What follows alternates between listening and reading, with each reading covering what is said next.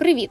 Мене звати Іра Циковська, і це подкаст Все спочатку про життя жінок в еміграції. Сьогодні незвичайна гостя, бо її місце проживання не можна відмітити на карті. Мені пощастило зловити момент для запису, поки Ліля разом з чоловіком та двома доньками перебуває в Мексиці та готується до кругосвітньої подорожі на яхті. Так, так, ви почули правильно: кругосвітка з сім'єю на яхті. І у Лілі ще безліч шалених історій з її життя в різних країнах світу, які ми дізнаємося в даному подкасті. Ліля, привіт! Скажи, будь ласка, як тобі вдалося почати подорожувати? З чого все почалося? Привет, привет, привет. Э, спасибо большое за приглашение поучаствовать э, в твоем подкасте. Для меня это большая честь. Это первый раз, поэтому постараюсь не волноваться. Как начала путешествовать? Знаешь, вот мы, я когда готовилась к подкасту сегодняшнему, я начала даже вспоминать, как же это вообще все началось, потому что сейчас мы уже путешествуем который год, а, седьмой с семьей, десятый, наверное, уже как я сама, как э, как личность, путешествую без родителей, вот, и вспоминаю, что в детстве я не путешествовала, с родителями мы ездили только в Крым, и к бабушке в Киевскую область. Но мне путешествовать всегда очень-очень-очень хотелось. И я даже мечтала, чтобы у меня была какая-то профессия, работа, по которой я могла бы путешествовать. То есть мой максимум на тот момент, э, на школьный момент, был как раз иметь работу, чтобы я могла путешествовать. Не знаю, там переводчик, журналист, э, про врачей, конечно, не думала. Вот. Mm-hmm. А, я пошла учиться, мое первое образование в Украине переводчик, первый язык э, иностранный французский, второй английский. Вот, и впервые за границу я попала во Францию. А, в 16 лет мы с моим классом, одноклассниками, мы выиграли конкурс. И я уже не помню, что это был за конкурс, но мы его выиграли, и мы поехали на две недели во Францию жить в семьях и ходить в колледж. Mm-hmm. Вот, то есть это вот как бы был такой самый-самый первый раз вне Украины, и я, конечно, тогда была в таком вот э, легком шоке, но, не знаю, может быть, потому что все, все-таки было, я уже не помню, 16 лет, 15 лет, как-то, ну вот приехали, мне казалось, что все, больше я туда никогда не поеду. Вот, то есть это такая вот была удача, да, вот нам повезло, мы с одноклассниками поехали, и вот здорово, что этот опыт был, но э, такое со мной больше никогда не случится, да, так больше мне никогда не повезет. Э, тоже с, среди знакомых, друзей, родственников как-то тоже никто не путешествовал там по заграницам. Помню, максимум это был, чтобы кто-то поехал в Турцию, вот на все включено, поэтому... Да, да и это тоже был такой, вау, боже мой, как круто, как круто. И думаю, вот, когда вырасту, когда у меня будет работа, я тоже когда-то смогу ехать в Турцию. Вот. А, то есть, я не знаю, вот я вот сейчас понимаю, что я как-то даже никогда не мыслила очень масштабно. То есть, а, всегда знала, что это очень, не знаю, это очень дорого, это не для нас, это не для украинцев, опять-таки виза. Да. И это другие могут ездить, это для европейцев, да, американцев, но не для нас. Конечно, сейчас, когда я смотрю, сколько у моих друзей, одноклассников сейчас ездят по всем разным странам, я только радуюсь, потому что новое поколение подрастает без вот этих вот ограничивающих убеждений в их э, голове. А самая вот такая сознательная поездка за границу случилась как раз в Америку по программе Work and Travel. И я о ней не знала. Я никогда мечтала по ней попасть. Я познакомилась с девчонками, однокурсницами. А, я была на французском факультете, они были на немецком. И они как раз приехали. Они уже один год отработали. Приехали в полном таком вау. Это было круто, mm-hmm. невероятно. Еще и денег заработали, английский попрактиковали. И я вот как-то на этой всей волне смогла убедить родителей, которые меня поддержали, и вот я первый раз поехала в Америку. Мне было... Это было на третьем курсе университета, после третьего. И вот, конечно, тогда я вернулась, и я поняла, все, хватит, я так больше жить не хочу, думать, что э, смысл жизни или там вот предел мечтания это поехать на неделю в Египет или в Турцию на все включено. Я хочу чего-то большего, и я поняла, что я вообще не хочу м- идти на магистратуру. я хочу куда-то ехать. Дальше я вообще хочу иметь другое образование, я не хочу быть переводчиком. Я очень разочаровалась в нашем образовании, э, в плане того, что я приехала в Америку, и я не могла понять э, ни одного американца. То есть я заканчиваю четвертый, третий курс университета, переводчик в одном из самых лучших университетов страны, университет Каразина. Да. Я еду в Америку, я не понимаю ни одного слова, я сама ничего могу сказать. Я говорю, да какой из меня профессионал? Да какое это у нас такое образование? Ну что это за ерунда вообще? Мне было очень стыдно за себя, было очень стыдно вообще за Украину, за Каразина. И я приехала и говорю, ты знаешь, мам, не хочу, не хочу идти на магистратуру, платить или взятки, или платить контракт. На тот момент контракт у нас, по-моему, был 2 или 3 тысячи долларов в год – все бесплатные места уже разобрались. Привет, коррупция. Да. Вот, и я начала вообще думать, как бы, что делать дальше. Мне хотелось куда-то дальше ехать учиться. Я думала ехать или во Францию, так как мой первый язык французский. А, я думала ехать в Чехию, но там надо было бы чешский язык учить. А, думала ехать по ОПЕР. У меня разные были варианты, я все хотела, хотела, хотела. И тут волей случая, это, наверное, для другого подкаста, я узнаю о возможности учиться в Финляндии. А, на английском языке программа и образование бесплатное, потому что, конечно, даже в Чехии учиться было платно, там учиться в Америке, в Англии это очень дорого, по крайней мере для моей семьи. Вот. А Финляндия программа на английском э, и бесплатно. Вот. Только как бы ты платишь за, ну, за жизнь, да, за проживание, еду. И я тогда, вот окрыленная всей этой идеей, после практики трехмесячной в Америке, где я таки после третьего месяца заговорила на, на английском, я приехала, я еще занималась, по-моему, несколько месяцев с преподавателем, я сдаю TOEFL. Вот как раз mm-hmm. вот самый такой вот минимальный уровень для того, чтобы я могла подать свои документы на поступление в Финляндию я, получается, они мне прислали приглашение, я поехала в Финляндию, сдала экзамены и поступила. И я не пошла на магистратуру э, в Харькове, в Каразино, на переводчика. Я поехала в Финляндию и начала учебу заново. И вот, конечно, Финляндия это был переломный период в жизни, когда ты учишься с финнами, шведами, французами, испанцами. У нас вот программа Erasmus, по которой э, народ приезжает, э, ну, студенты приезжают учиться. Э, это 14 евро билет, и ты уже в Польше. На выходных поехать в Швецию.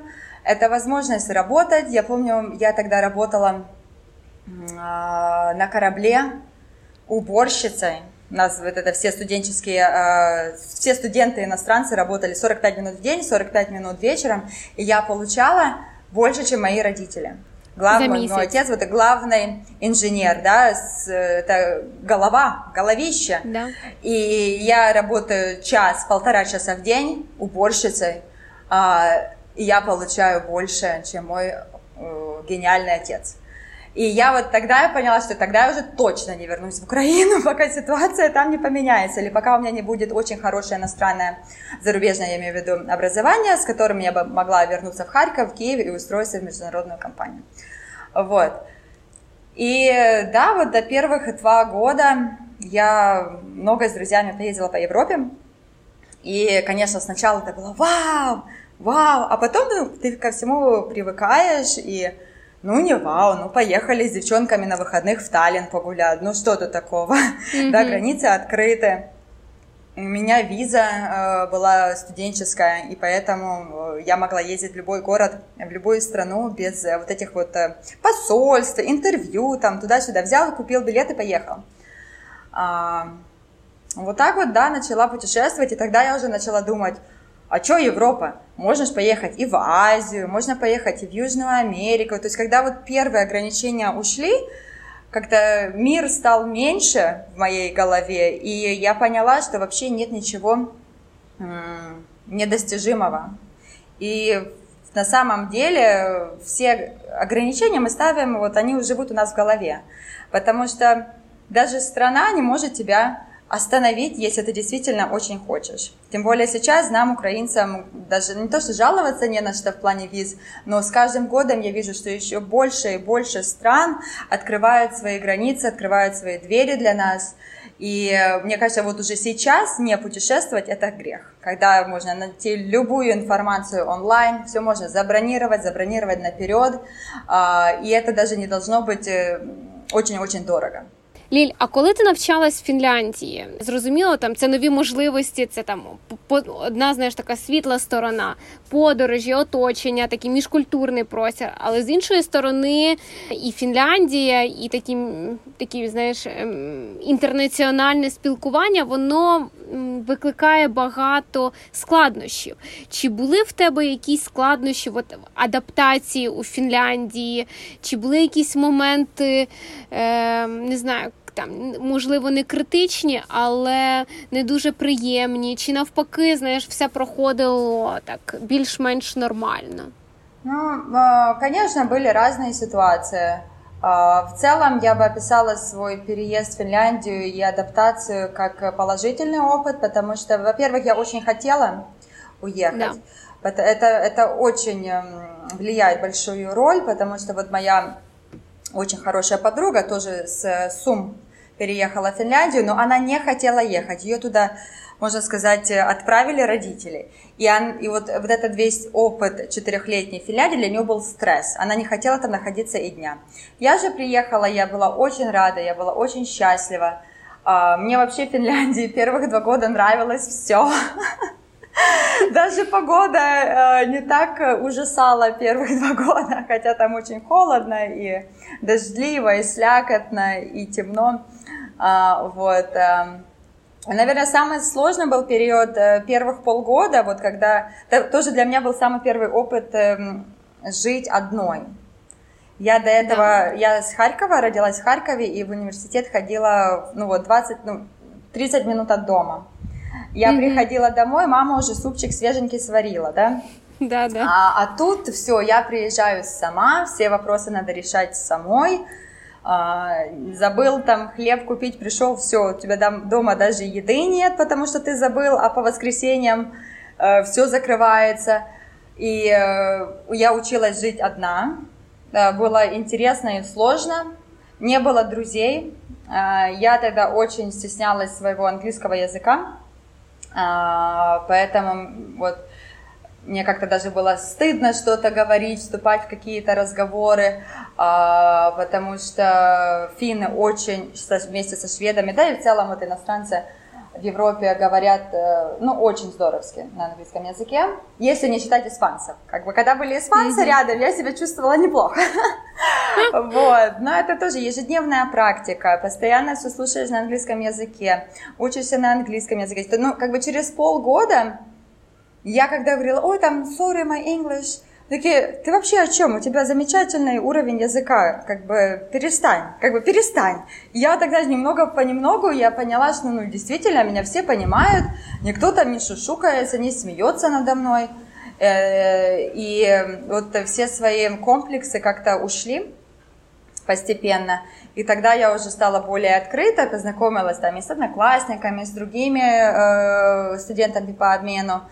Э, познакомилась э, с ребятами из Казахстана, с России, с Беларуси, с Украины. Вот тогда-то я познакомилась э, и с украинским сообществом, украинское товариство. И, конечно, когда уже начала обрастать новыми связями, новыми друзьями, когда мне уже было достаточно легко учиться, тогда вот я ну, вот полностью поняла, что вот оно мое место, да, что я, что я смогла создать э, что-то э, с нуля. Потому что я mm-hmm. приехала, я не знала ни одного человека с одним чемоданом. И я нашла и работу, потом я нашла и практику, потом я уже работала в организации по стартапам. А, я зарабатывала деньги, там работала и гидом и в гостиницах, и ездила отдыхать в Испанию. Я уже, да, как бы у меня было столько друзей. Потом нас с кем-то познакомились в Финляндии, этот человек с Франции. Мы потом поехали там, встретились в Испании. А, и как бы вот это вот все окрыленность, окрыленность, э, вот это вот счастье, я, я понимала, что у меня все будет здорово, все будет отлично, я обязательно найду работу. А, хотя вот, кстати, по поводу работы, это был такой вот, если ты не находишь работу через год, то твоя виза заканчивается, тебе надо возвращаться домой. И вот чем больше время как бы приближалась к окончанию моей э, учебы, четвертый год, я понимала, что вот скоро этот момент наступит, когда надо будет рассылать резюме, искать официальное трудоустройство, и вот тогда я начинала переживать. И на меня так накатывала волна страха, а потом она отступала, потому что у меня столько вот, э, удачных примеров, когда люди отучились, нашли замечательную mm-hmm. работу, и я понимаю, ну я же точно не хуже, я тоже что-то найду. Если не в Финляндии, поедем в другую страну, вопросов-то. А, я уже даже рассматривала, может пойти там на магистратуру, там еще куда-то, может быть вообще попробовать в Германию уехать учиться. Но тогда меня, моя жизнь завела меня в Южную Америку, я поехала по обмену в Чили. То есть программа э, Финляндии э, э, включала в себя полгода учебы в одном из университетов, дружеских университетов, как это сказать ага. по-русски? Ну да, дру, ну... Партнер, университет партнер, да, да? Да, И я выбрала Чили пальцем в небо, поехала в Чили учить испанский. Думала, ну, как бы я тут выучила английский, когда была ситуация, да, все на английском говорят. Поеду учить испанский в Чили. И э, было тоже сложно, но что-то я там выучила. Но там я познакомилась со своим мужем, который американец и, и испанец. У него папа из Испании, мама из Америки. И вот э, мы с ним путешествовали по Южной Америке два месяца, и когда мне надо было возвращаться домой, он сказал, ты меня вообще с собой звать будешь или нет? Я говорю, а ты что, поедешь в Финляндию? Мне еще год учиться. Он говорит, ну ты позови, а там посмотрим. Я говорю, ну поехали. И вот он поехал за мной в Финляндию. Так что вот так вот у нас получилась наша интернациональная международная семья. А муж у меня как раз э, в Южной Америке что делал? Он э, путешествовал год, он э, ушел с работы, а, сдал свой дом в аренду, который до сих пор в аренде, и вот начал путешествовать. Он думал, попутешествует годик-два и вернется на работу. Идет девятый год, а мы, а мы все не можем остановиться. Вот. И, эм, и да, вот мы тогда с ним вместе путешествовали, и я тогда со своей компанией, с кем я, где я работала, стартапа, э, компания по развитию стартапа в Финляндии, мы с ними поехали в Сан-Франциско, в Силиконовую долину, э, в бизнес-трип. И вот э, мне дали визу в Америку на 10 лет. И мой муж такой, Чудеса! Тогда поехали в Америку, раз у тебя уже есть виза. Там Америку посмотрим, с родителями познакомишься. И вот я поехала, и мы путешествовали по Америке, и мы возвращались, э, ну, как бы дальше были планы путешествовать дальше. И, и тогда у нас родилась первая дочка в Финляндии, э, и мы так решили, что, ну, мы не будем останавливаться, как бы дети, путешествия не помеха, пока у нас есть возможность и желание путешествовать, давай путешествовать, давай путешествовать. И мы так думали, ну, годик, годик и, и осядем. Ну, еще один годик и осядем. Ну, ладно, ну вот туда, ну, да. в Индию уже съездим, и вот тогда осядем. И вот у нас каждым разом какие-то новые идеи появляются. И вот сейчас мы решили купить яхту парусную и пойти вот в плавание на ней. Поэтому я думаю, мы еще не осядем еще несколько лет. А вот тогда, тогда точно что-то будемо думати. Дивись, е, ще раз повертаючись до народження першої доньки і от до появи першої доньки. Тобто, ти і вагітною продовжувала подорожувати, і коли народилася перша ага. донька, їй було там декілька місяців, і ви продовжили подорожувати ага. як по Європі, так ну, і по Азії. Так, да, да, да, да, да. Так, да. так все і було. А, получается, я тогда родила Лию в Финляндии, потому что у меня была виза. Я как раз писала диплом, и у меня была виза, и э, я ее там и родила, бесплатно, кстати. И все было очень здорово. А, виза закончилась, я защитила диплом, и мы немножко попутешествовали по Европе. И в пять месяцев мы, мы поехали в Россию, и на вот Транссибирская магистраль угу. мы э, доехали до Владивостока, и потом э, прилетели в Юго-Восточную Азию. И там пропутешествовали, по-моему, 6 месяцев.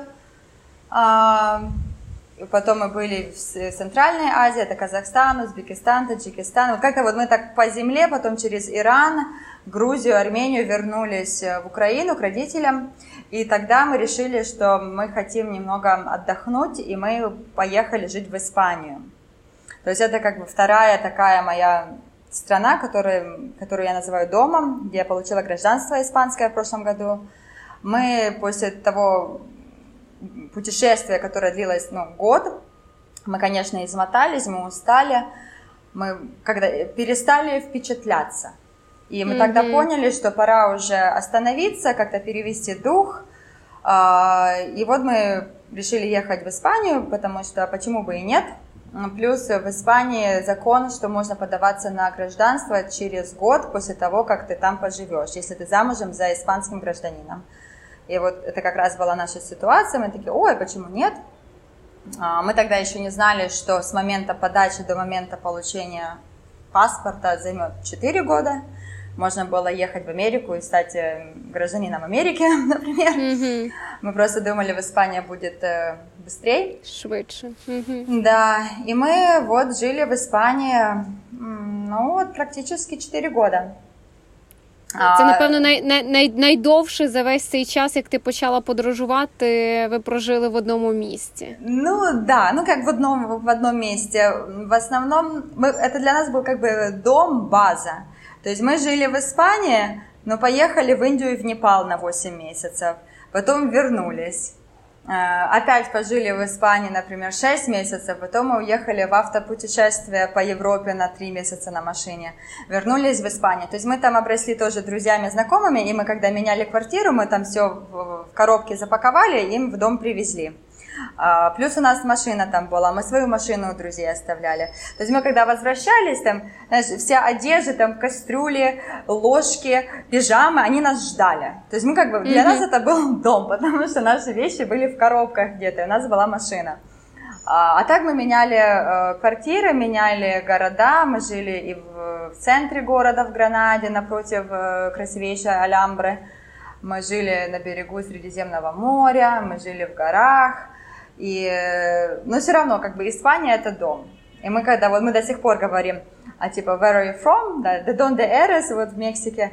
Мы такие, мы жили в Испании, потому что мы еще не привыкли к тому, э, не знаю, ощущению, что мы там больше не живем, и, а где мы живем, тоже еще непонятно, потому что мы такое, мы приезжаем в Америку, мы были в Америке уже год, но мы еще не, мы там не живем, мы там ждем чего-то, мы там покупали яхту, потом мы ждали, а, потом мы уехали, потом мы опять приехали, потом мы ее ремонтируем.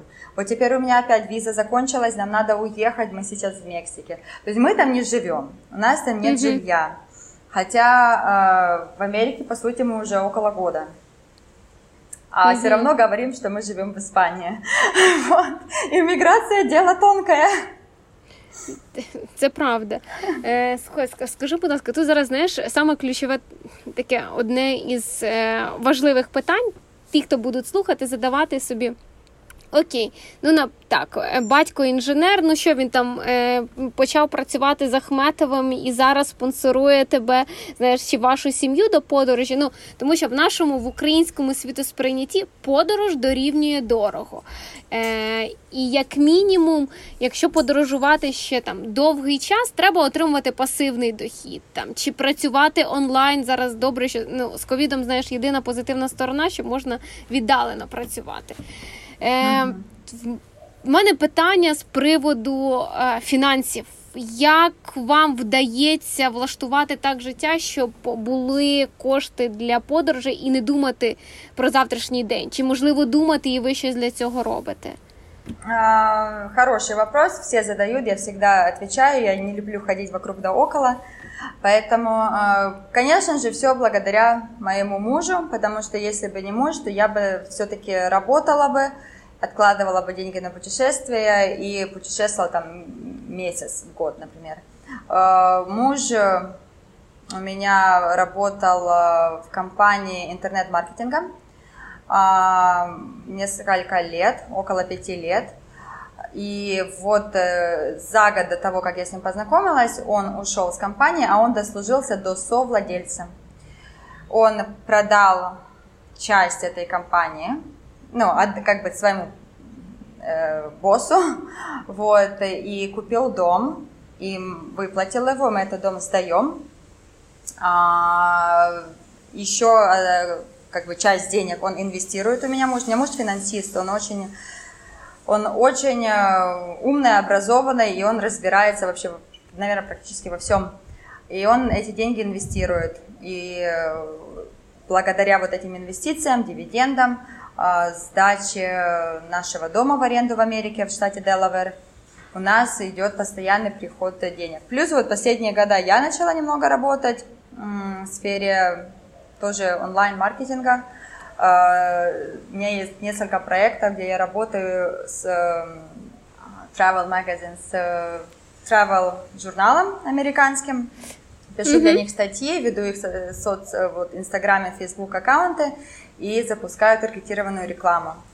А, и вот сейчас у меня тоже появилось несколько проектов, а, где я тоже запускаю таргетированную рекламу. И, э, конечно, это не сумасшедшие деньги, потому что путешествиях не так много времени и не хочется работать вместо того, чтобы путешествовать, поэтому проектов мало, но тоже достаточно, чтобы, ну, как бы держаться на плаву. Но в основном это доход от сдачи дома и инвестиции, которыми занимается муж. Тобто, ти знаєш, воно насправді, поки ти не потрапиш в Америку, так як так як я. Я не вірила, що це реально. Знаєш, що крім якщо в тебе немає або забезпечених батьків, або знаєш спадку, е, то в принципі такий варіант життя ну він просто є нереальним. Але виявляється, що все реально і можна собі навіть так організувати е, життя, щоб мати можливість подорожувати. Я навіть знаю, що твій чоловік написав про це книгу, яка продається на Амазоні. як е, облаштувати своє життя, як організувати свої фінанси для того, щоб мати можливість подорожувати. Тому, друзі, сил посилання на книгу буде в підписі до даного подкаста. Кому цікаво, зможете е, прочитати і, можливо, знайдете там поради для свого життя. Але знаєш, от е, вивчаючи е, твій інстаграм-аккаунт, що мене одне з найбільших, е, мене майже все вразило. Знаєш, як ви з двома дітьми подорожуєте, те, що у вас немає в першу чергу, знаєш, цих психологічних бар'єрів і обмежень е, щодо там спільного проведення часу в тій чи іншій країні. Але один пост е, я прям е, так сиділа і казала своєму чоловіку ти уявляєш, це взагалі реально. І це пост був про те, що ви поїхали до базового лагеря Евересту з 11-місячною е, молодшою донькою, а старшій було на той час 3 роки. Я просто декілька років тому е, їздила в Непал, але ходила до е, трек навколо Анапурни. Тобто він схожий до базового лагерю, там, в принципі, приблизно та сама е, відстань і висота більше, ніж 5 тисяч. І мені було. Фізично важко, хоча я там здорова і одна, без там без дітлахів, без нікого. Це було непросто фізично і психологічно як ви наважились на таку, ну для мене це екстремальну подорож, особливо знаєш, з двома дітьми, з рюкзаками mm-hmm. і на таку висоту. А висота це більше ніж 5 тисяч кілометрів. Це ж там базова точка, скільки 5300, здається. Ой, честно сказать, это был, наверное, один из самых крутых опытов. Я бы, я очень хочу вернуться. В этот раз дети будут идти пешком. Mm. Больше мы их на себе не потащим. Mm. Мы тогда путешествовали по, по Индии а, три месяца. И честно сказать, мы, мы вот, знаешь, с рюкзаками ходишь туда, сюда. И мы так пришли в форму за эти три месяца, что, ну, как-то не сравнится с людьми, которые сидят ну вот в офисах, да, сидящая работа, когда никто особо никуда не, ну не тоже никуда не ходит, но это совершенно другое, чем ты постоянно в движении, в путешествии. Это нас закалило. И, конечно же, когда мы приехали в Непал, а, мы думали, что мы не пойдем к базовому лагерю Эвереста. И, ну вот из-за высоты, из-за того, что этого никто до нас не делал, детей там нет. А, наши дети самые маленькие, которые были в базовом лагере Эвереста, наверное, до сих пор, потому что я не видела больше никаких новостей на эту тему. И мы такие, нет, нет, нет, мы не пойдем, знаешь, вот начинаешь читать что-то онлайн, и там такие страхи, там э, все будет да. очень плохо, и мы такие, хорошо, мы снимаем квартиру в Катманду, сначала ты идешь, потом я пойду. Угу. А, ну, один человек сидит с детьми, второй человек там, ну, вот ходит.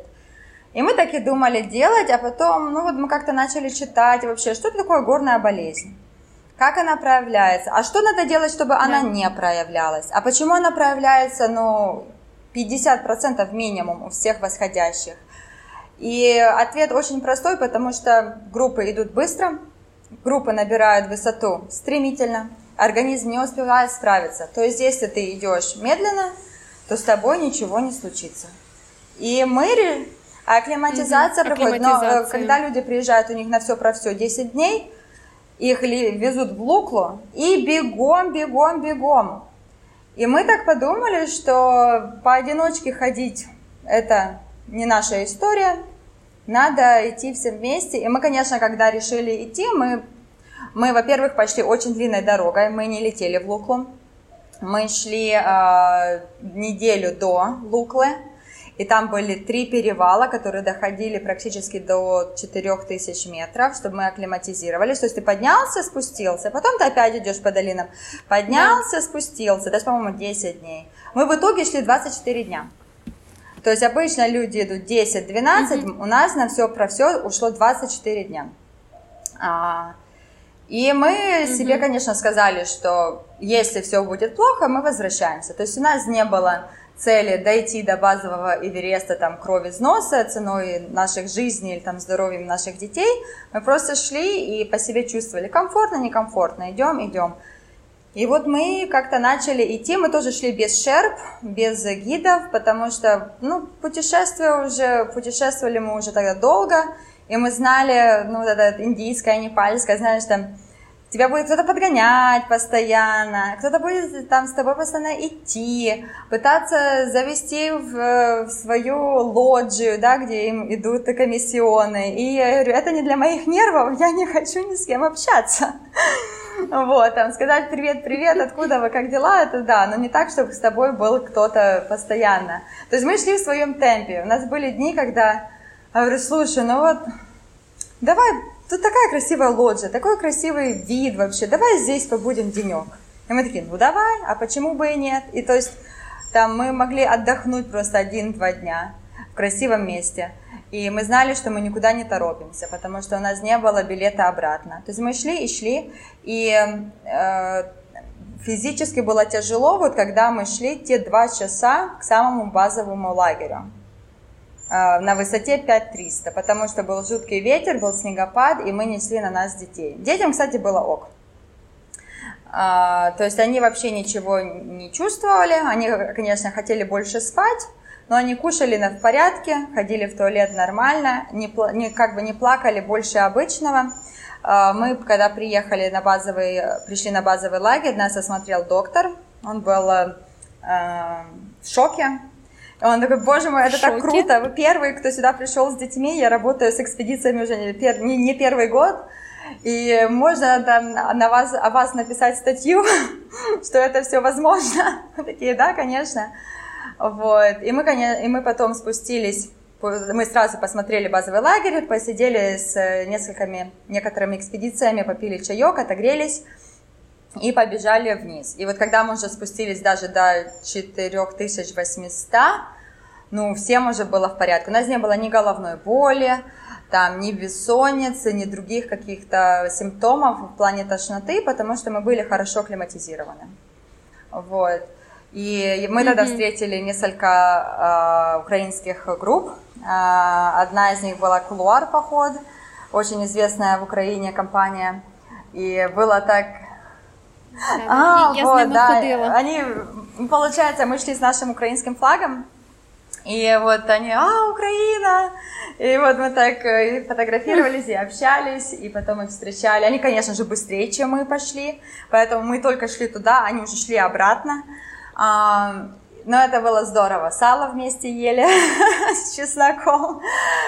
Такие хорошие воспоминания. И поэтому, как бы опять, знаешь, вот это пример, что никого слушать не надо. Надо, надо делать так, как ты чувствуешь, что это правильно. Надо сделать свой research, да, do your research. Изучи вопрос, как моя мама говорит. Да. А, не просто там кому-то довериться. Прочитала один блог-пост, который написан страховой компанией, да, что не вздумайте сами идти, вам нужен вертолет.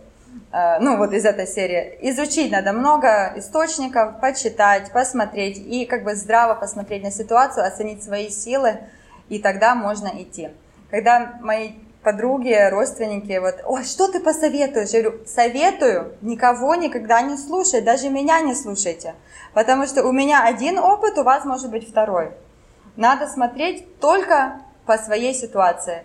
И мы уже не слушаем давно, мы никого не слушаем, ни, ни родителей, ни друзей, ни там а, подписчиков. Вот, э, и я поняла, что это самый действенный вариант. И, и, пока, и пока мы верны сами себе, у нас все складывается очень-очень даже хорошо. Вот. Ліль, а от коли ви їдете в такі країни, знаєш, е, з досить іншою культурою, так як знаєш, азіатські країни, і особливо з дітьми, там є певні страхи, є певні ризики. От що тобі допомагає, напевно, внутрішньо знаєш, мати цей спокій? Що тобі допомагає е, самій бути в спокої і в гармонії, знаєш, от тримати цю впевненість, впевненість духу, напевно? Угу. Ну вот, э, конечно, вот сейчас, когда мы путешествовали один месяц без детей, мы ходили в горы с мужем э, в Словакию, в Германию, а, и мы так, боже мой, как люди вообще могут не путешествовать, особенно без детей? Это же так просто. Ты ни за кого не переживаешь, только за себя. Вот. А с детьми э, в любой стране всегда ты за своего ребенка переживаешь, даже если ты едешь да, через город к маме потому да. что все может случиться. За своих детей э, я всегда переживаю. Ну, я всегда, все мамы переживают. Поэтому и в путешествиях э, ну, переживаем, ну, а вдруг заболеет, а вдруг что-то случится, а вдруг, а вдруг, а вдруг.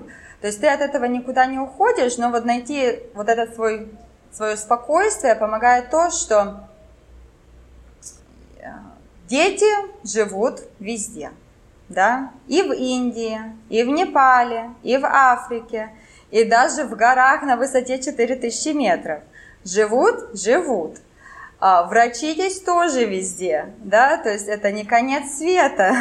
Если что-то случится, э, ну вот заболеет, или даже кто-то что-то сломает, там руку, ногу, это тоже не конец света, потому что люди руки, руки, ноги ломают и дома. Если что-то случится не знаю, что-то очень плохое там или авария, но это тоже случится и дома может, и на самом деле сейчас практически во всех странах есть э, больницы международные, э, где все будет по высшему классу. Вот, не знаю, ты была в Непале, да, вот в Непале потрясающие больницы в Катманду.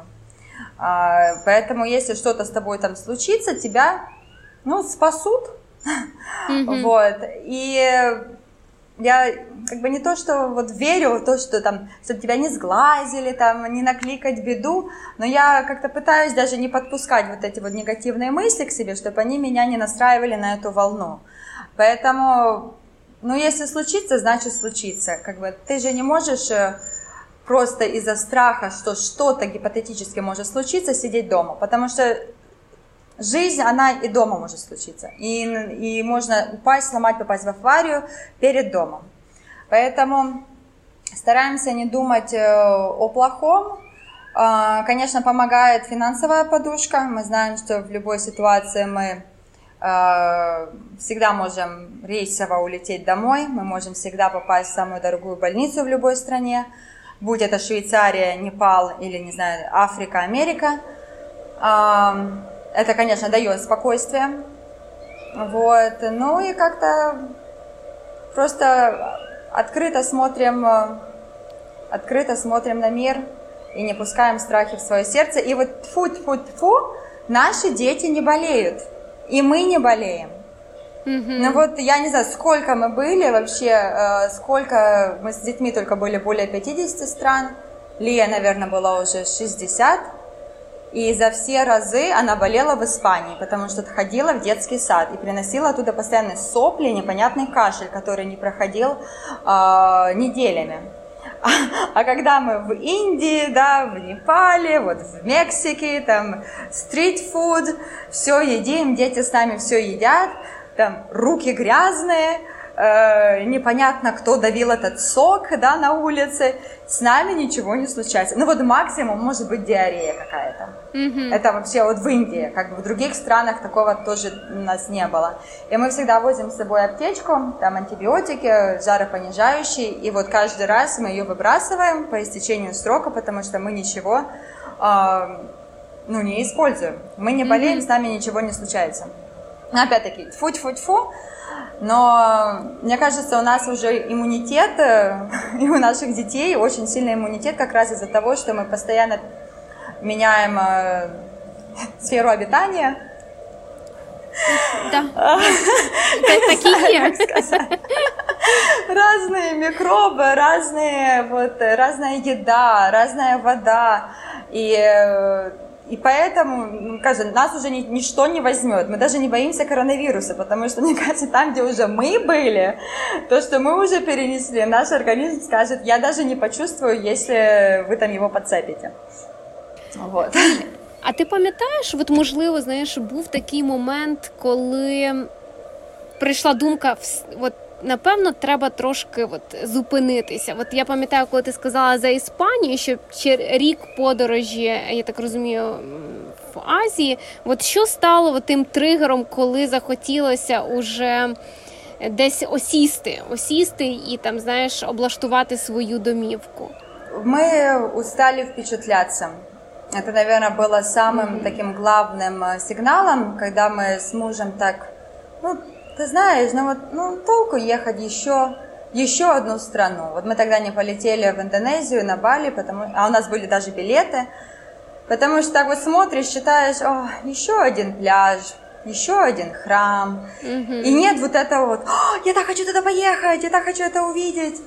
И мы поняли, что мы, наверное, как-то начали выгорать, и зачем тогда путешествовать для галочки? Ну, мы же для себя путешествуем, а не для кого-то. Э, затем мы очень сильно соскучились за вот э, общением, которое длится больше двух часов. Знаешь, когда ты постоянно mm-hmm. людей встречаешь, и ты вот, а где вы, откуда, а где вы были там последних два месяца, а куда вы дальше поедете, а вы были в том храме, а на том пляже. Ну вот, вот эти вот все однотипные разговоры, ну как-то уже немножко мы устали и хотелось общаться с друзьями, хотелось завести более постоянных друзей, с которыми можно, блин, обсудить фильм э, вчерашний mm-hmm. и как-то поговорить э, о жизни. И э, захот... ну, я, мне, кстати, вот после того года в Азии путешествий без кухни, я до сих пор, я вот перестала любить ходить э, по ресторанам, по кафе. Я вот до сих пор э, не могу воспитать в себе это чувство, когда просто хочется, хочется пойти поужинать в ресторан красиво. Как бы, нет, я не хочу, я люблю кушать дома, я лучше дома готовлю из лучших продуктов. Mm-hmm. То есть мы любим ходить, например, там на кофе, там на дринк какой-то, на коктейль, и будет красивое место. Но так, чтобы пойти в ресторан поесть, для меня хуже этого не придумать. То есть я уже устала знаешь, тогда мы устали, и до сих пор вот сейчас мы в Мексике, это каждый день там идти на завтрак куда-то, искать где-то ланч, а что мы будем делать на ужин, а куда пойдем, ой, а там было очень невкусно, а там было соленое, а там было жирное, о, вот этот ресторан классный, супер, ага, мы завтра уже уезжаем. И опять 25 начинаешь искать, тыкаться, мыкаться, и так хотелось просто готовить так, как ты любишь, иметь свою кухню, не распаковываться постоянно. А, ну вот, опять-таки, да, вот это вот нет друзей, устал от еды, от того, что надо постоянно куда-то ходить, и устал впечатляться, и мы тогда поняли, что все, нам надо остановиться и выдохнуть. Ты знаешь, мы когда сняли квартиру в Испании, мы не ходили ни по каким кафе три месяца. Даже на дринк, просто, просто хотела быть дома. То есть к нам mm-hmm. приезжали и родственники, и друзья, и вот мы впервые, вот мы начали с ними, э, ну, хочется всем показать, и красивый кафе сводить, в ресторан, и мне так было вообще некомфортно, я так не хотела идти, но думаю, ну ладно, ну мама-то не каждый же раз в Испанию приезжает, надо с мамой сходить или там с друзьями сходить, а я понимаю, что я, я все равно еще не хочу никуда идти. Мне очень классно дома. вот. Но это все длилось недолго, это длилось э, год, когда мы никуда не ездили. Ну, мы ездили вот э, к мужу домой в Америку на месяц, когда я была беременная второй дочкой. Мы ездили в Канаду к друзьям. Мы ездили в Украину, то есть как бы, ну мы не путешествовали, да, когда ты едешь в другую страну, ну, ну к своим, это ну, не путешествие в моем понимании, по крайней мере.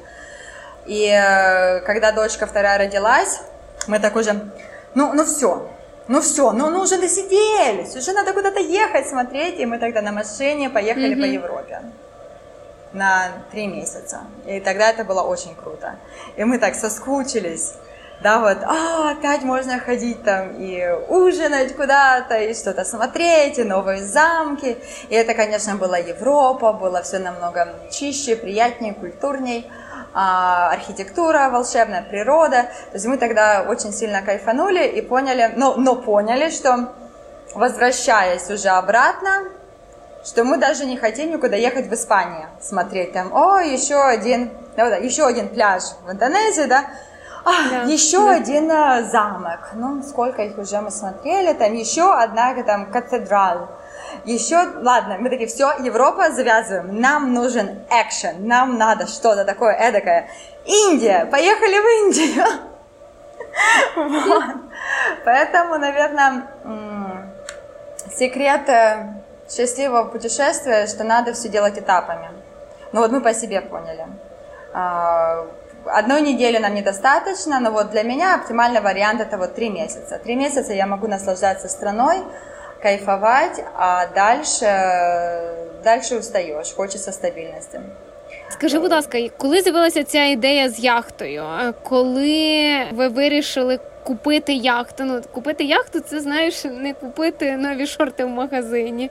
Е, е, ви готувалися до цього, проходили курси штурмана чи кого? Ой, а, ну вот да, опять. Мы путешествовали по Индии, Непал, Непалу. И тогда уже на тот момент мы отбыли 8 месяцев в путешествии. А, мы тогда сидели в Индии, мы не поехали, у нас был еще а, кусок запланирован одной части Индии рядом с Бангладешем, но я тогда сказала Хосе, да и он тоже так чувствовал, я говорю, я не могу больше, я, так устала от Индии, что я просто не хочу никуда ехать, я больше не хочу ничего смотреть, я все, I'm burnt out. Mm-hmm. И мы тогда решили поехать в Шри-Ланку, и с Шри-Ланки мы уже купили билеты обратно в Испанию. Хотя мы планировали, что мы еще там дольше останемся, но я говорю, я, я не могу, я все. Я даже не хотела уже последние дни в Индии выходить из э, гостиницы, из номера. Я не хотела вообще ни с кем разговаривать. Просто индусы, они очень э, доброжелательные, так сказать, очень общительные. И mm-hmm. так как у нас э, детки были маленькие, Лия вообще блондинка, нам они просто не давали прохода. И они, конечно, как бы, they didn't mean bad.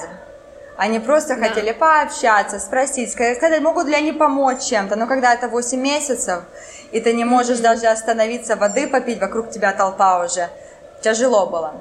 И вот тогда был э, мунсун сезон, было две недели дождей, мы сидели в номере, а, фейсбукили, фейсбучили, инстаграмили.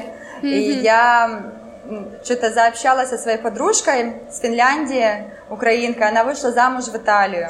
Ее муж купил яхту, БУ, старую яхту. И я говорю, вот мы теперь участвуем на регатах, это вообще так круто. Я говорю, говорю, Натаха, а какая яхта? Опять-таки, это же яхта, это же не шорты в магазине взять. Она такая, Лилек, да я тебя прошу, это э, яхта 80-го года, например, это как купить новую машину. За 25-30 тысяч евро ты можешь купить нормальную яхту. Я говорю, да ладно. Я говорю, они что, не стоят миллионы выше? Она такая говорит, не, ну некоторые стоят, но некоторые нет. И вот э, я говорю, Хосе, слышь? Я говорю, угадай, сколько яхту можно в Италию купить? Он такой, ну, не знаю, 1200, 300. Я говорю, а 25 не хочешь? Он такой, что? И э, мы тогда с ней разобщались. И я вот, кстати, недавно нашла пост, отмотала, отмотала, отмотала, нашла свой первый пост в Инстаграме, когда я сказала, ребята, у нас шальная идея, а, мы хотим купить яхту, но мы ничего о них не знаем. Посоветуйте вообще хоть один аккаунт людей, кто это делает, сделал, который мог бы нас, э, ну, как бы рассказать, что к чему. И я отмотала, и я так думаю, блин, это был август 2018 года. И вот пока у нас были эти две недели монсуна, шел жуткий дождь. Мы выходили только купить еды и вернуться в номер. А, мы э, начали изучать вопрос, мы начали читать статьи, что надо, что не надо. Мне моя Наташа сбросила э, несколько ссылок э, веб-сайтов, где можно посмотреть яхты. Мы увидели, что это действительно им не повезло. Такие mm-hmm. цены действительно существуют. Боже мой, да можно яхту купить за 5000 евро. В нее, правда, надо будет 10 еще вложить, конечно, чтобы она пошла. Но это не баслословные деньги. Вот вы живете в Америке. Я уверена, что ваша машина стоит дороже, чем наша яхта. Вот. И и мы такие, вау, вау, вау. И опять-таки мы тогда очень устали от Индии. И я хотела сказала, я больше не хочу ездить с рюкзаками, я хочу автодом. Автодом, и так, чтобы я не распаковывалась по сто раз. Дети растут, уже тяжелее их было носить. А, ну-ка мы так измотались тогда. Или автодом, или вот у нас была мечта еще Африка, э, купить большой джип, и на год поехать, вот палатка, там джип, и, и на год поехать mm-hmm. по, ну вот по Африке. И мы как-то думали, что делать, Африку или автодом, Африку или автодом. Бум, идея с яхтой. Мы такие, батюшки, а что, так можно было? И ты знаешь, мы так вообще загорелись. А мой муж говорит, а ты знаешь, я вот, э, мне когда было 16 лет, я ездила в кемп, э, детский да. лагерь, и нас там учили да. под парусником ходить. То есть не яхта, а вот такая, ну как деньги они называют, маленький да. парусник, ты именно... Угу. Говорит, так что я понимаю вообще, как э, паруса работают. Я говорю, о, отлично. И мы тогда прилетели в Испанию со Шри-Ланки в октябре, и мы уже знали, что мы будем покупать яхту. То есть мы настроились буквально за месяц мы уже знали, что мы будем ее брать. Как-то вот мы так хоп-хоп-хоп, мы себе обозначили бюджет э, в 30 тысяч евро, и такие, ну все, как бы постараемся, ну, больше не, не вылазить из него. Потому что, ну, деньги делают деньги, да, и чем меньше денег ты инвестируешь, чем меньше ты получаешь. И мы не хотели, ну, вот, работать, как бы это вообще не наша история, работать в путешествиях, ну, вот по-настоящему работать, не так, mm-hmm. как я веду mm-hmm. два проекта, два часа в день.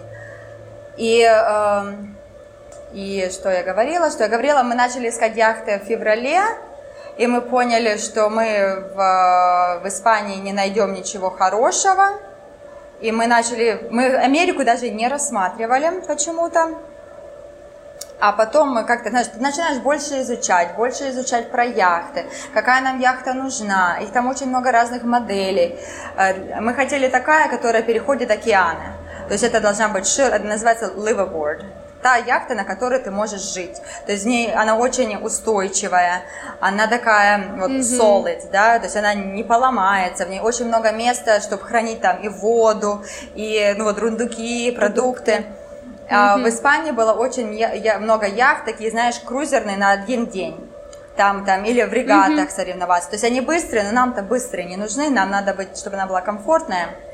И тогда мы начали смотреть Америку, и муж говорит, слушай, ну, поехали в Америку тогда. А у меня виза заканчивалась, и мы думали, что я визу свою не смогу открыть, только делать грин-карту. И по, ага, поэтому мы не хотели ехать в Америку. А потом оказывается, что я могу податься на туристическую визу просто. И я поехала в Мадрид и получила еще раз 10 лет э, туристической визы, и, то есть без грин-карты. Грин-карту мы не делаем из-за того, что по грин-карте, по-моему, надо возвращаться в Америку каждых 6 месяцев. А мы поняли, что mm-hmm. если мы будем путешествовать, вот мы уйдем в плавание, ну, откуда я буду, ну, как бы, в середине океана мне надо будет лететь, да, в Америку, или ее потом заберут. Плюс, ну, от, вот эта вот э, бумажная волокита, мы решили не связываться.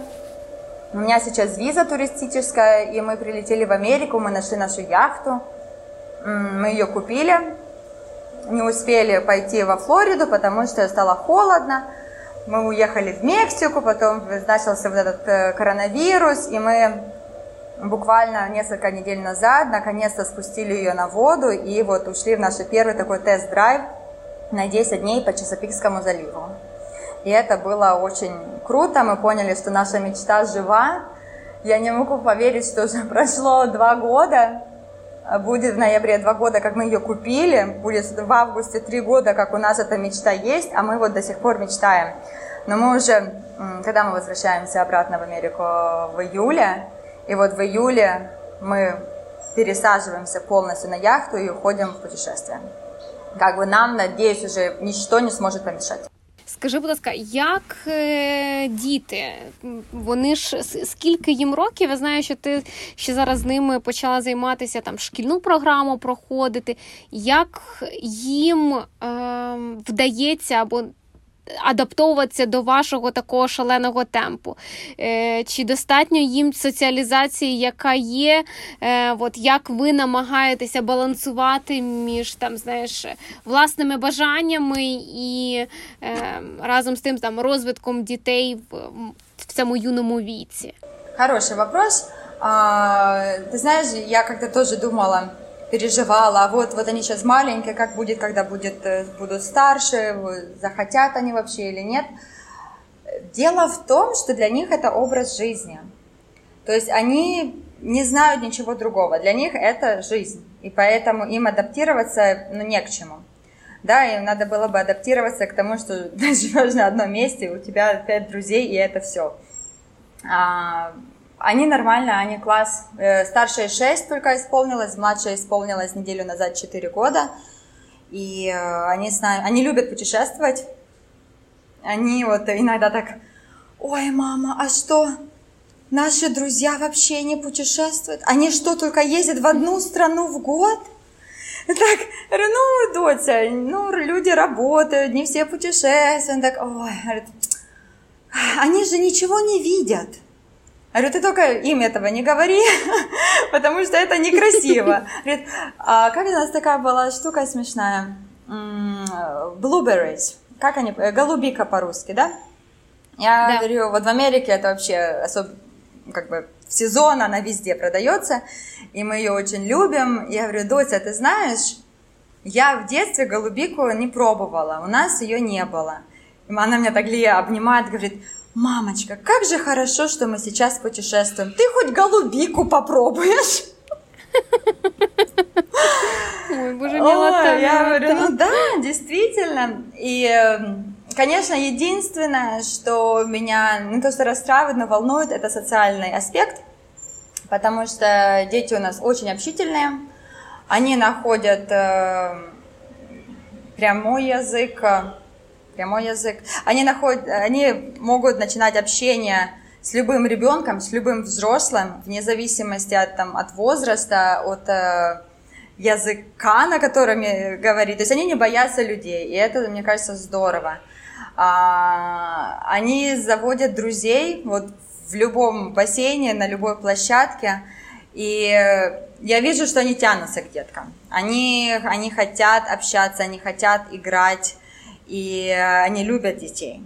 И поэтому, конечно, вот сейчас в Мексике с этим очень здорово, потому что тут детей в любую гостиницу мы приезжаем, они себе находят там подружек на день, на два дня, на неделю.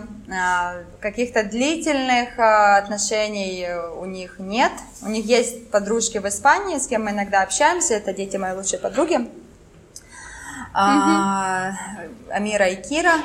Ну, все-таки, если раньше мы еще как-то общались по скайпу, уже прошло полгода, я смотрю, что как-то Лия уже не особо и спрашивает, то есть мы присылаем друг другу видео иногда, но как-то это уже отошло, но они не страдают. Они такие, о, да, они в Испании. Когда мы поедем в Испанию, типа, будет здорово с ними увидеться. Типа, я за ними очень соскучилась.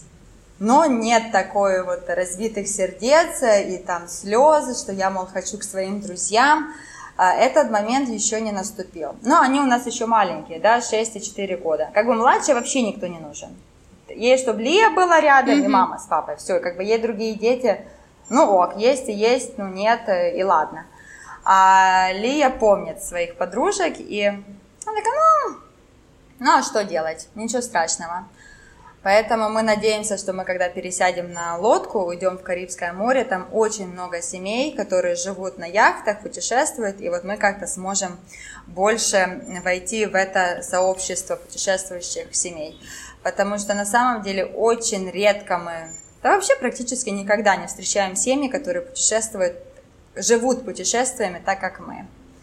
И я иногда так в сердцах говорю – ну когда уже наши друзья начнут путешествовать? У нас здесь либо друзья, путешествующие без детей, что как бы им тоже не особо такой фан, а, так как они ну, быстро-быстро, мы больше медленно-медленно.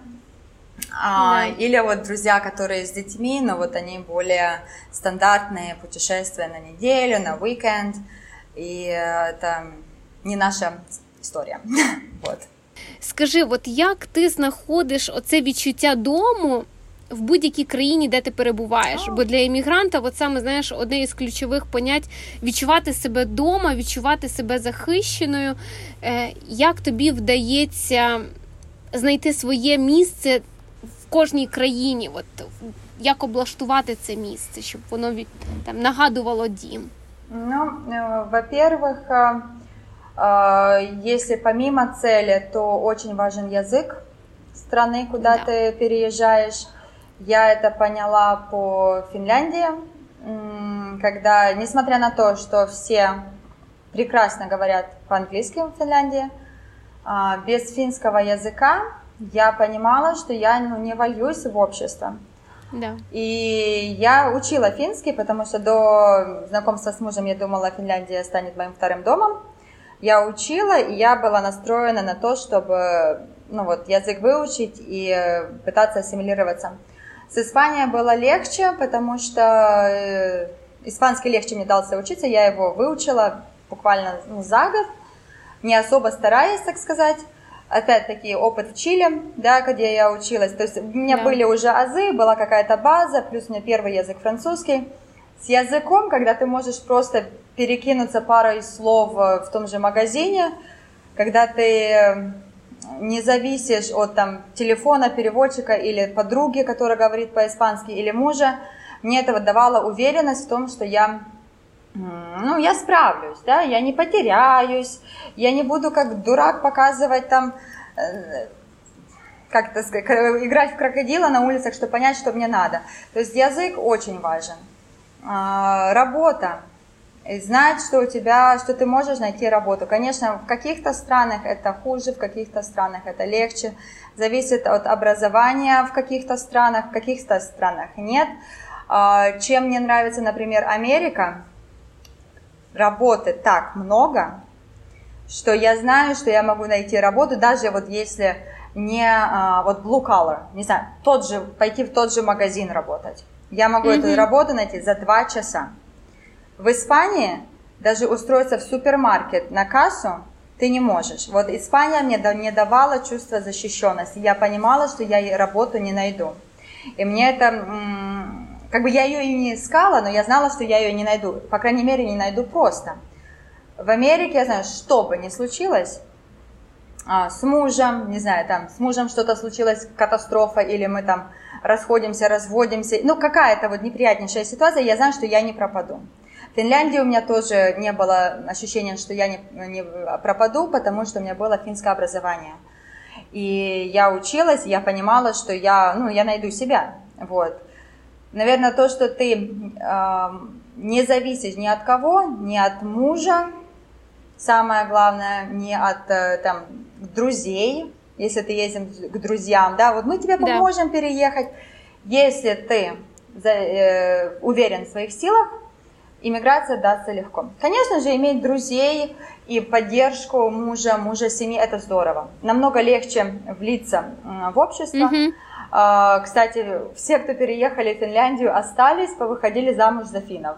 Кто не вышел замуж за финнов, они в итоге уехали в разные страны, потому что иметь своего человека легче. Вот мы в, в Испании, кстати, мы не влились в испанское общество, потому что у нас э, мы не могли найти друзей испанских, так, чтобы с ними вот э, клик произошел. Да. Угу. То есть язык вроде бы и есть, а менталитет другой. И вот как-то у нас были друзья и немцы, и шведы, и американцы, и австралийцы.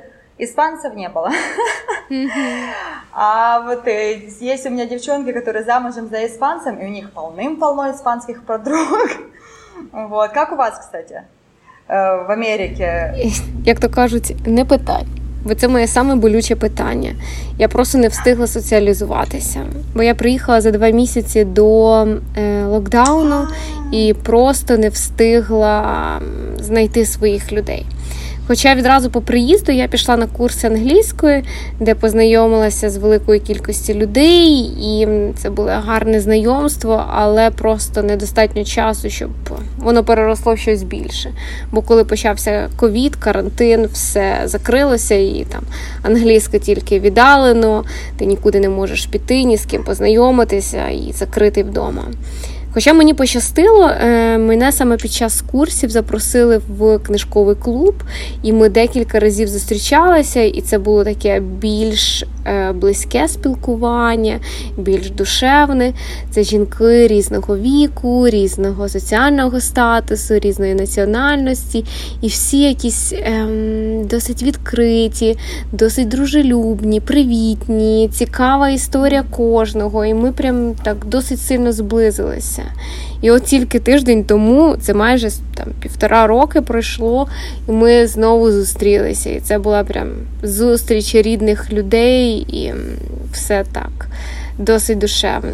А жінка, яка мене запросила, це Елен, американка. У нас, правда, різниця більше ніж 30 років. От вона стала тією близькою подругою.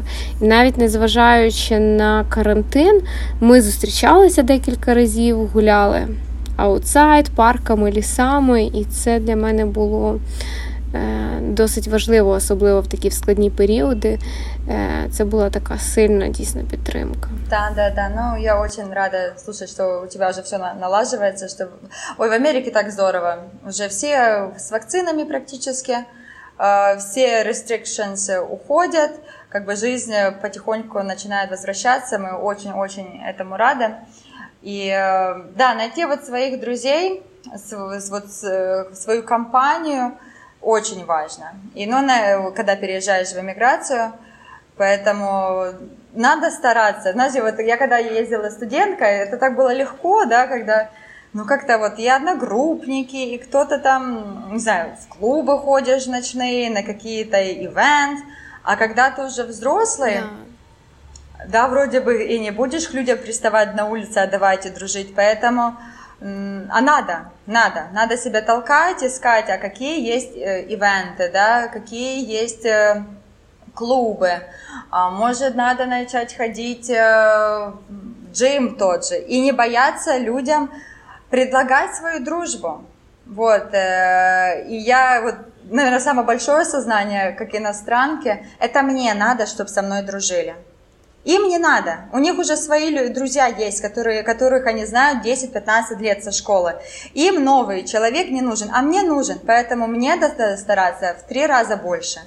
Мне надо находить общение и предлагать людей на, там, yeah. выйти в бар, не знаю, в бар или там на кофе или на прогулку сходить, потому что это мне надо найти друзей. И вот э, это было такое, в Финляндии был такой толчок, когда три месяца прошло, а у меня как там вообще нет знакомых, друзей, там вот одноклассники, с которыми только хай-хай. И я понимаю, а почему меня никто никуда не зовет? Я говорю, а почему тебя кто-то должен куда-то звать? Все уже друг друга знают, все отсюда, и там все уже перезнакомились на первой, первой неделе, тебе надо стараться. И вот э, даже вот когда мы в путешествиях, это, кстати, такая же, вот путешествие хорошая школа общения, потому что, я не знаю, мне теперь настолько легко завести разговоры обо всем и ни о чем, за, ну, вот, в бассейне, там, за чашкой кофе, э, в автобусе, пока мы едем в пирамиду. И, mm-hmm. а ты знаешь, вот откладывает отпечаток. А особенно, если ты переезжаешь в Америку, выходишь на площадку, и там дети играют, а ты уже с кем-то там болтаешь, общаешься. Опять-таки, если есть язык. Поэтому, если да. возвращаться так напоследок о главных э, рекомендациях, советах, это язык э, надо учить как можно быстрее. Даже если ты переезжаешь без языка, там, по любви, там, по работе, просто так получилось, да, многие вот вчера выиграли грин-карту и, наверное, в шоке, что теперь придется переезжать. Вот, э, начинайте с языка, а дальше все потянется. Ну и не ждать, что будет легко, потому что легко не будет. Сначала. Классно будет потом, хотя бы через да. годик. И, наверное, вот самый-самый последний, что меня всегда поддерживало в тяжелые моменты, что я всегда могу вернуться домой. И вот э, всегда могу вернуться в Украину, всегда могу вернуться в родительский дом, не знаю, к своим друзьям в Украине, с которыми я до сих пор поддерживаю отношения. И э, вот мы когда приезжаем в Украину к родителям, в Харьков, я так... мне так спокойно, потому что я все знаю, я все понимаю, я понимаю, чего ожидать. И, э, конечно же, мамина, папина любовь, поддержка на каждом шагу. Но вот, вот эта вот семейная поддержка меня всегда помогала в самых стрессовых и тяжелых э, ситуациях, что мне есть куда возвращаться домой. И я очень надеюсь, что люди, которые эмигрируют, им всегда есть куда возвращаться, но, к сожалению, это не у всех так. Поэтому, говорится, обнимаю, целую надеюсь, что у вас все получится, кто собирается в эмиграцию. Спасибо. Ліль, я дуже тобі вдячна за твою історію. Тепер ми разом будемо дивитися твої сторіс і вашу шалену подорож яхтою. Вам удачі, щоб все склалося, і тільки задоволення протягом всього шляху, де б він не був на землі чи на воді. Все. Дуже дякую дуже тобі. спасибо. Дуже дуже дякую. Друзі, з вами була Ліля та я, Іра Циковська. Ставте оцінки, діліться з іншими. Це допомагає більшій кількості людей дізнатися про українок, які живуть по всьому світу, в якої така особлива історія. До зустрічі за два тижні.